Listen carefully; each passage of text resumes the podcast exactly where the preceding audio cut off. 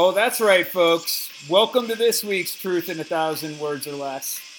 Uh, and if I can gather anything from this week's Facebook uh, responses to my post from earlier this week, this is going to be a doozy. Oh, yeah, there's going to be a little controversy over this one. Uh, and it's funny because obviously a lot of times uh, Truth in a Thousand Words or Less is dedicated to uh, politics, social issues, etc. Um, and only rarely do I get around to the subject of sports, and usually only when it's um, predicated on the notion of how sports is tied into society at large. Um, but earlier this week, uh, as a Patriots fan, I posted about Tom Brady, and holy shitballs, the internet like blew up.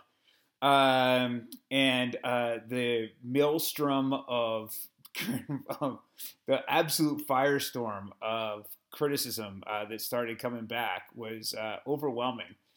Uh, and with that, uh, when you write a when you write a column uh, that's meant to be thought provoking and controversial, uh, nothing tells you that you've hit you've hit like a hot button topic like getting that kind of feedback. So with that in mind, um, here is my truth about why Tom Brady is the GOAT, the greatest of all time. Uh, and by the way, um, if you want to deny that shit, feel free to email me, um, respond. I'm happy to uh, tell you why you're absolutely wrong. And so, with that, love him or hate him, Brady's the GOAT. So, I'm going to start this week's Truth in a Thousand Words or Less with a disclaimer. I am a lifelong New England Patriots fan. So go ahead and hate me right now. I, I totally get it. At least I'm not some bandwagon junkie hopping on board the Patriots Express in the midst of their unprecedented crusade through six Super Bowl titles. No, I grew up less than two hours from Foxborough, Massachusetts. For those of you who even know where that is, word to my peeps back home.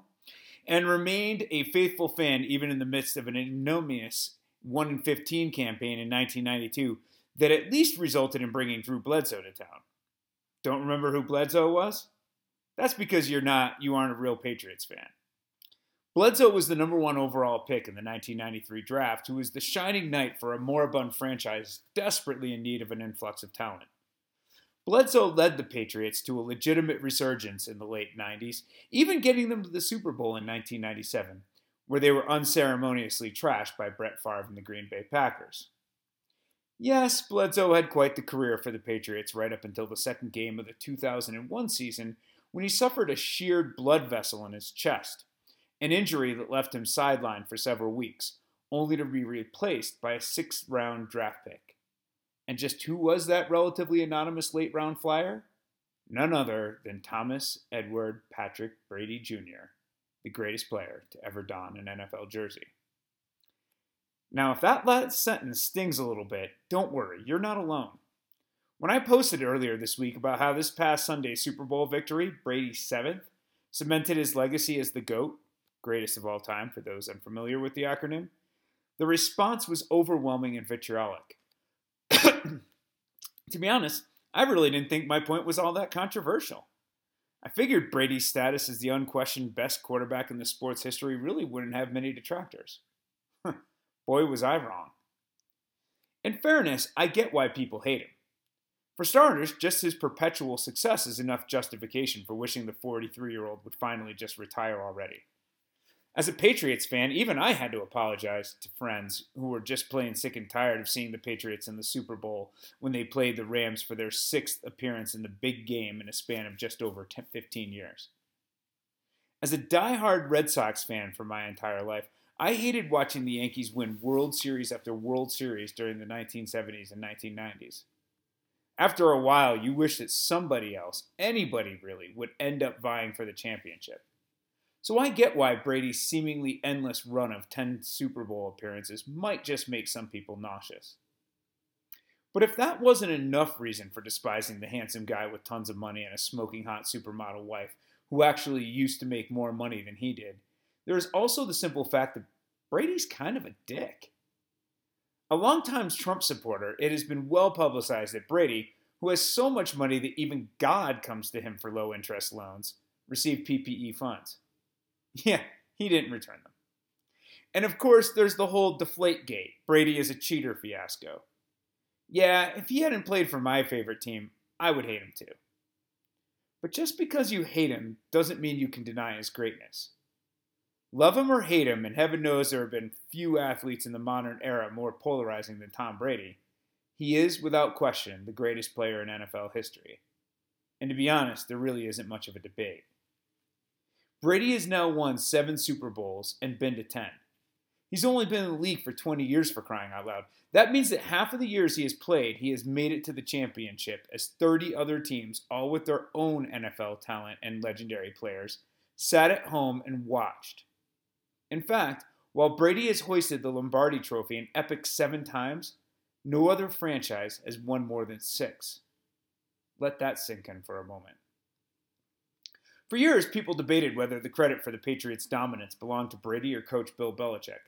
But last year, after a disappointing 2019 campaign that saw the Patriots get bounced in the first round of the playoffs, a fate that most of the other teams in the NFL would envy, including the Tampa Bay Buccaneers, Brady finally decided to move on and forge his own path independent of Belichick.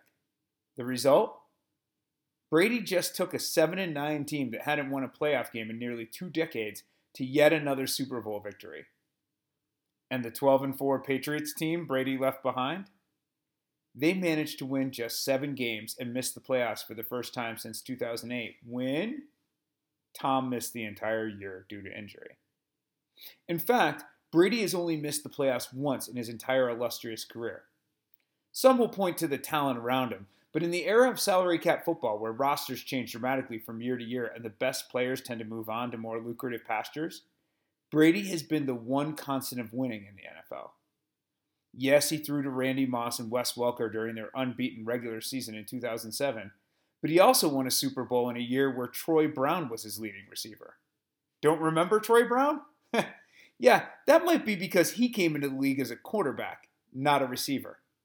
Yeah, Brady's that kind of special. I could go on and on here, but I'll let the sports writers and prognosticators do that for me.